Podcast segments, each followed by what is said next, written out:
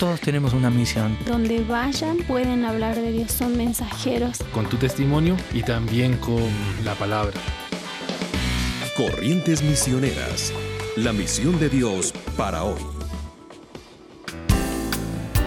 Existe una forma muy creativa, didáctica y sencilla de compartir con todos el plan de salvación que Cristo brinda y es el cubo evangelístico. El pastor Diego Trujillo explica.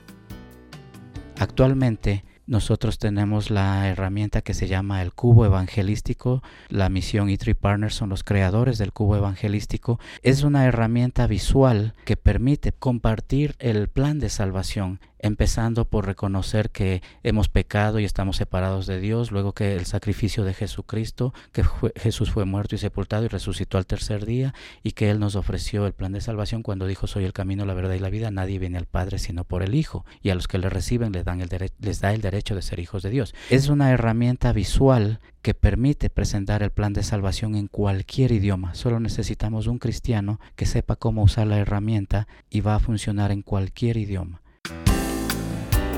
El cubo evangelístico es aproximadamente del tamaño de una pelota de béisbol. Es de ocho bloques entrelazados que giran y se doblan para compartir la historia de Jesús. El cubo muestra con imágenes el plan de salvación de Dios para toda la humanidad.